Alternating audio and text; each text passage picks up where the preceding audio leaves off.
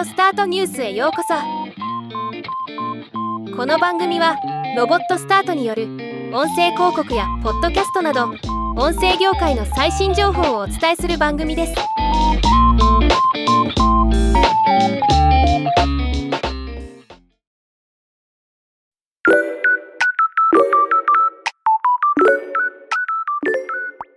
amplifi media にて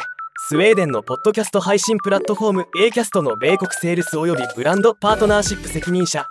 クリスティアナ・ブレントン氏のインタビュー記事が掲載されました。ポッドキャスト広告についてのさまざまな知見が語られておりいくつか興味深いポイントを抜粋して紹介しつつ僕たちの視点で補足したいと思います。2023年現在米国で聞かれている英語圏のポッドキャストは230万を超えるそうです。米国の広告投資の44%が上位500番組だけに集中しているという統計がありますがこれは月間視聴数の12%に過ぎないため広告主はアドレス可能なポッドキャスト視聴者の88%にエンゲージする機会を逃していることになります。エジソンリサーチの米国ポッドキャスト最新レポートでは上位25のポッドキャストに広告を出せばリスナーの45%にリーチという話でしたがまあ多かれ少なかれ上位番組に集中している状況は間違いないでしょう。上位番組に広告が集中することの問題は最終的には広告キャンペーンの効果を低下させることになることです。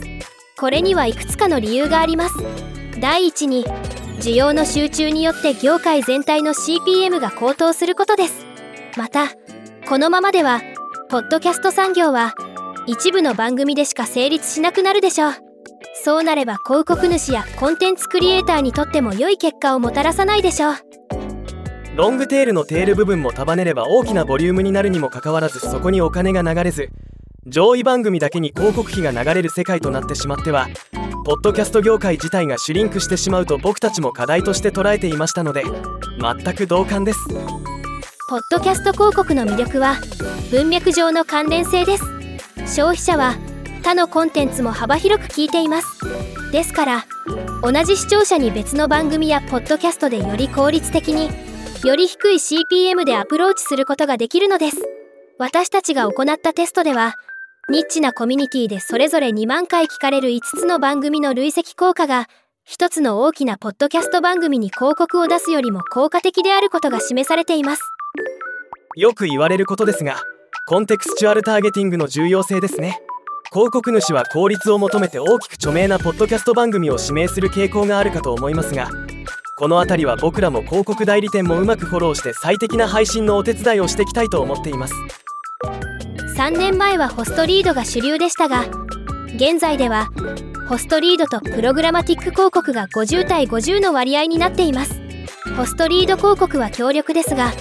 テクノロジーが進歩しより正確なオーディエンスベースのターゲティングを保証できるようになったので録音されたプログラマティック広告も同様に効果的なものになっています。ホストリードが良い場合とプログラマティック広告が良い場合があるので一概にどっちがいいというものではないですね。広告配信までの手間や価格などもかなり違う性質の広告サービスなので組み合わせて使ったり使い分けていくものかと考えています。傾向としては国内でもプログラマティック広告が増えるとは思います。ロングテールのポッドキャストを束ねて広告を配信することは重要ですし多くの番組にホストリードを同時配信してもらうのは費用や手間の面で現実的ではないのでどうしてもプログラマティックに広告を配信する手法が重要になると思っています。事前に録音されたプログラマティック広告はロングテールをマネタイズするのに役立つものなのです。私たちは皆プログラマティックポッドキャストバイイングを導入する必要があります。それは業界にとって非常に大きな解決策となります。業界全体の両端を支えることになるのです。プログラマティックは公平で公正なクリエイター経済とキャンペーンのパフォーマンスをサポートします。なぜなら広告費を分散させることができるので CPM のインフレや需要の集中が起こらないからです。はい。ロングテールのマネタイズ重要です。これこそがコンテンツを生み出す力だと思います。広告主が納得する効果を出しながら最大限多くのポッドキャスターのマネタイズの支援をするのが僕たちのミッションです。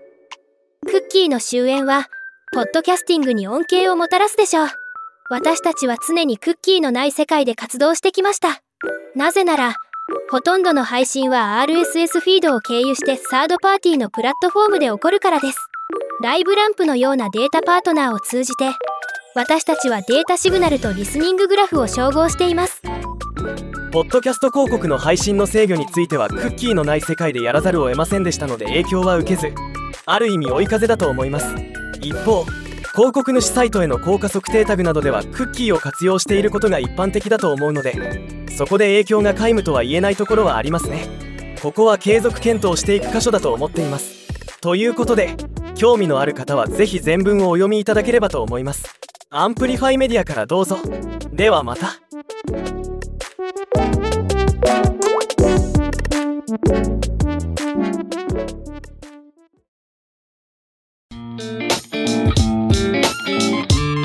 今回のニュースは以上です。もっと詳しい情報を知りたい場合「オーディオスタートニュース」で検索してみてください。ではまたお会いしましょう。